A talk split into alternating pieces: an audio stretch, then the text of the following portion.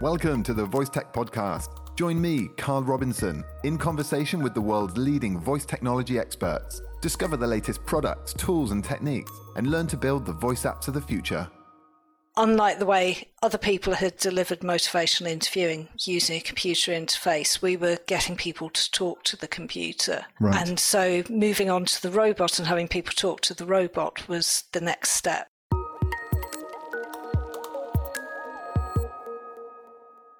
Hello, and welcome back to another episode of the Voice Tech Podcast. My name's Carl Robinson, and this is episode 55 Social Robot Counselors. So, in today's episode, recorded on the 5th of November 2019, you'll hear me talk with Jackie Andrade, the Professor of Psychology at the University of Plymouth in the UK. And she's also joined by Leonie Cooper, a PhD candidate at the university who's researching robot delivered interventions to reduce procrastination. So this is a really fun and interesting conversation I had with those two guys.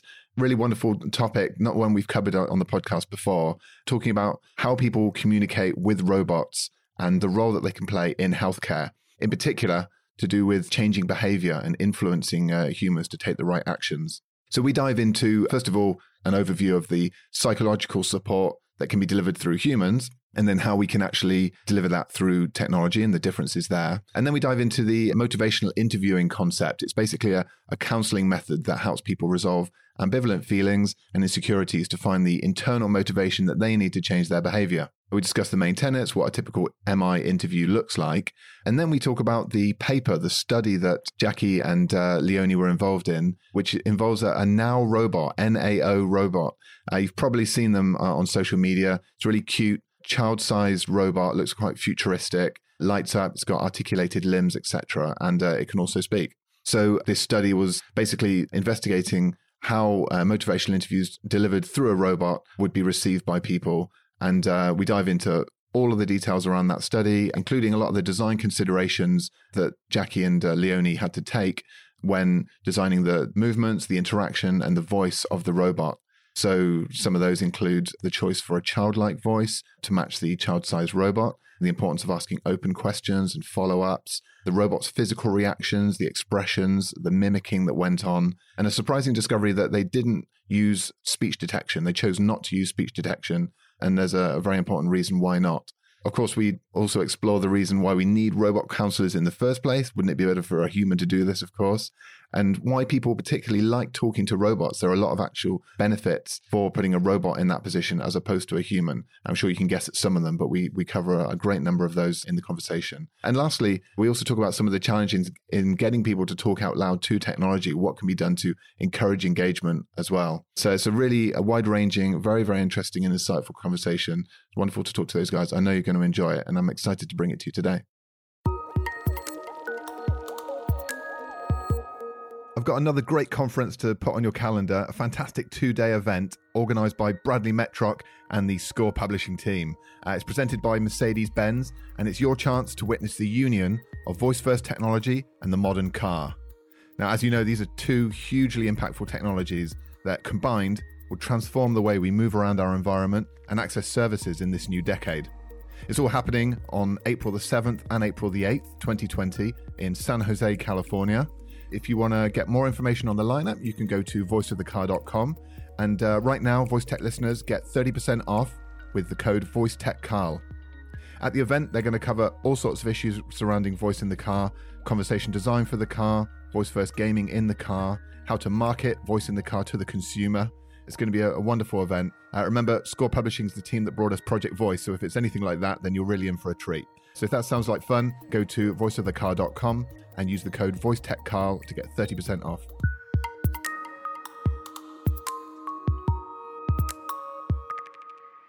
Just a quick reminder that full episodes of the Voice Tech podcast are now only available for free for a limited time after release.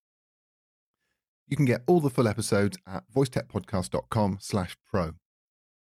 By becoming a VoiceTech Pro, you not only unlock access to the entire back catalogue of episodes, but you also get exclusive content made just for Voice Tech Pros and get to hear the episodes weeks before everyone else. Voice Tech Pros also get episodes with bonus questions, no ads, and high quality sound. And best of all, you get that warm, fuzzy feeling that you're supporting the show, helping to ensure that I can keep producing episodes like this one. So, in a nutshell, If you want to keep the podcast alive, get more content, get higher quality content, and get it before everyone else, open your web browser and visit voicetechpodcast.com slash pro.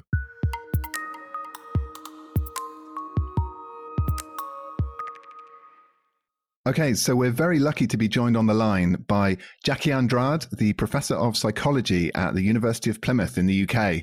And uh, we're joined also by Leonie Cooper, a PhD candidate at the University of Plymouth, researching robot delivered interventions to reduce procrastination. Jackie and Leonie, welcome to the show. Hello. Hi, thank you for having us. Yeah, really looking forward to this conversation. We're going to be talking about psychological support and its delivery through technology. Also, a specific technique called motivational interviewing, which I've had a little bit of connection with in the past in my professional history. I'll get into that a bit later. But it's a really interesting technique. And I think it's something that's very applicable to anyone who's building voice interfaces today, whether it's on social robot like you guys or if it's on a, a smart speaker. So let's get started. First of all, before we dive into all the technical stuff, I'd like to first understand what that means psychological support, how it's currently delivered by humans, and then we can discuss how having it delivered through technology is advantageous, what some of the techniques that we can use to do that, and how that relates to the wider field of voice interfaces. So, Jackie, maybe we can start with you. Psychological support by humans, what does that mean? What does that look like in real life? Yes, there's two basic sorts of support, and one of them is probably what a lot of people are familiar with. So, if you go to something like a weight loss class in the community, there'll be lots of lifestyle advice and kind of group goal setting and social support and so on. And that's one way of supporting people to tell them things that they might need to know, advise them what's the best way of living their lives, and give them some social support and some structure to help them plan how they're going to change their behavior. The alternative approach is something that's much more person centered, which involves talking to somebody about what they want to do and what resources they have to do it with and what ideas they have for achieving their goal.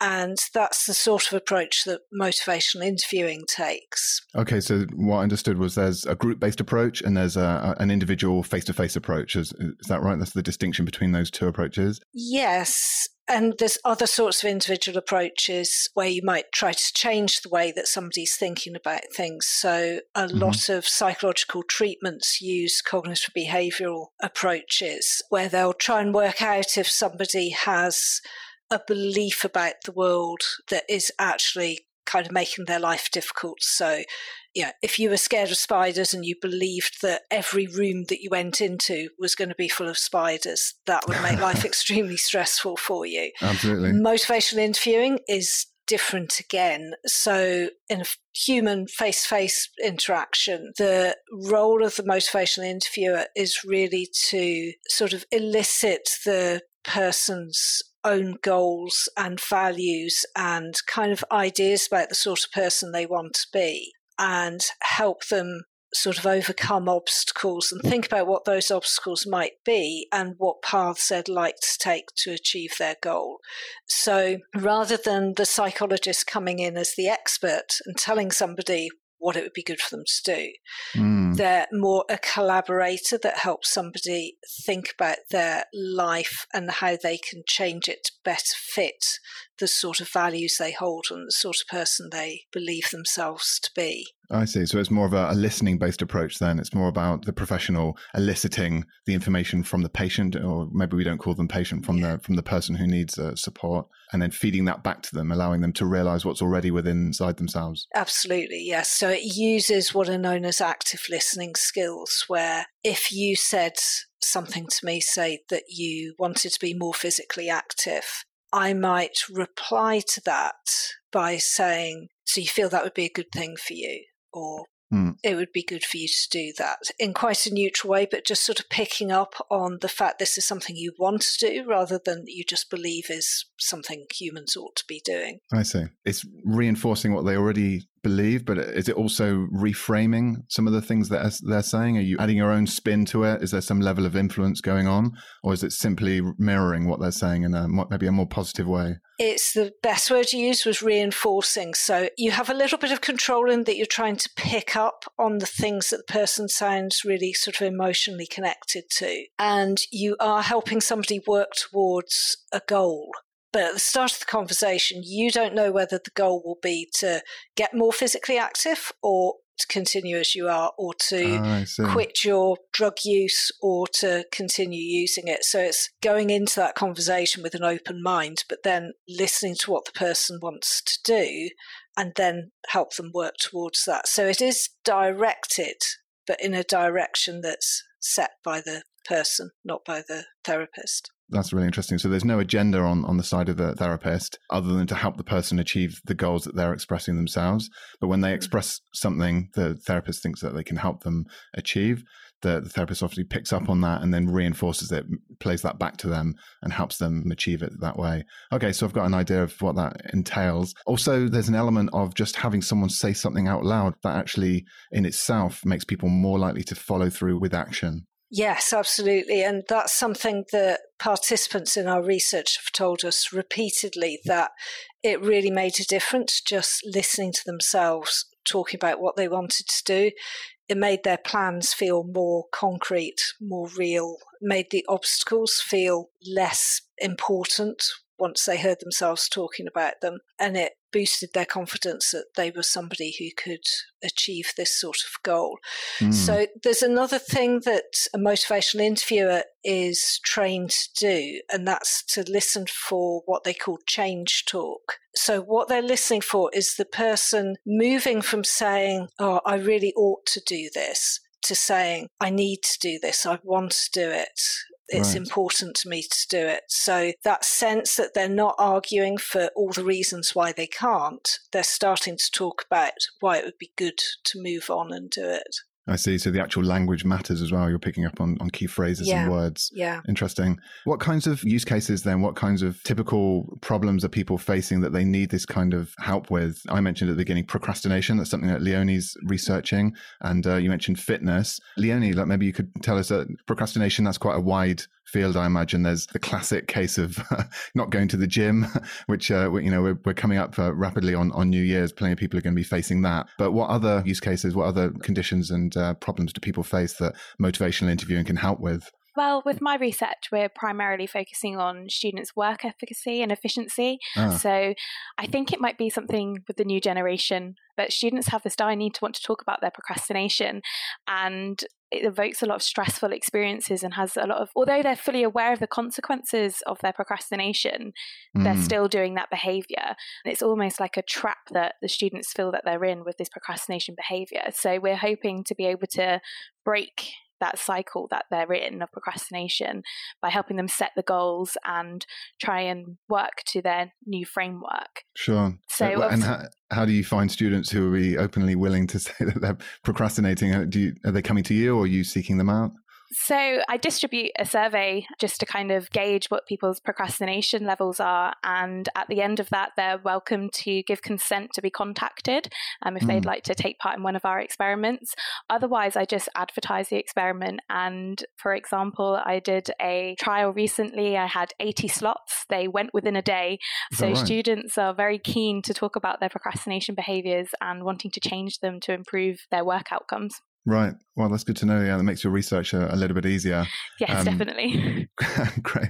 I know uh, later we've got a video of you conducting some of the demos with the, the solution that you guys have produced. So before we dive into the details of the study that you've recently conducted, let's talk a bit about how delivery of psychological support happens through technology, what currently exists today, and what's the research uh, generally focused on? What are the big questions that are left unanswered that you guys are working on right now? Jackie? Okay, I think, I mean, the first things that people focused on were delivering psychological interventions using internet based programs where people might watch video and then be asked some questions about how they felt about different things. And then in the more sophisticated programs, they would enter free text and then the computer would pick up the sorts of things they'd said and use that text in the follow up questions. So you could sort of build that rapport with the person.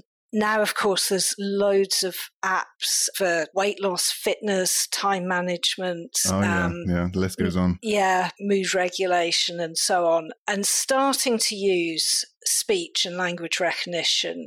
But a lot of the motivational interviewing interventions that have been done using technology have required people just to select from options for their responses.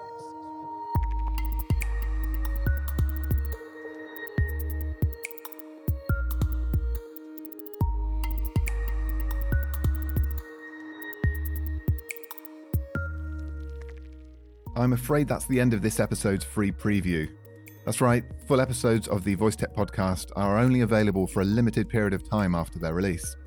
The full one hour episode is available to VoiceTech Pro subscribers, along with all the other episodes we've produced. Go to voicetechpodcast.com slash pro, where for just a few dollars a month, you can become a VoiceTech Pro and receive a range of exclusive benefits. VoiceTech Pros get more content each month. You unlock access to the entire catalogue of full length episodes, including this episode, you can enjoy extra content, such as exclusive interviews just for VoiceTech Pro subscribers, plus bonus questions in the main interviews, and you also get to hear episodes sooner than everyone else, weeks ahead of their public release, in fact. VoiceTech Pros also get a special role in our online community, higher quality episodes with no ads and studio quality sound, and a chance to support the show and ensure we keep on producing more great episodes like this one. So please go to voicetechpodcast.com slash pro and become a VoiceTech Pro today.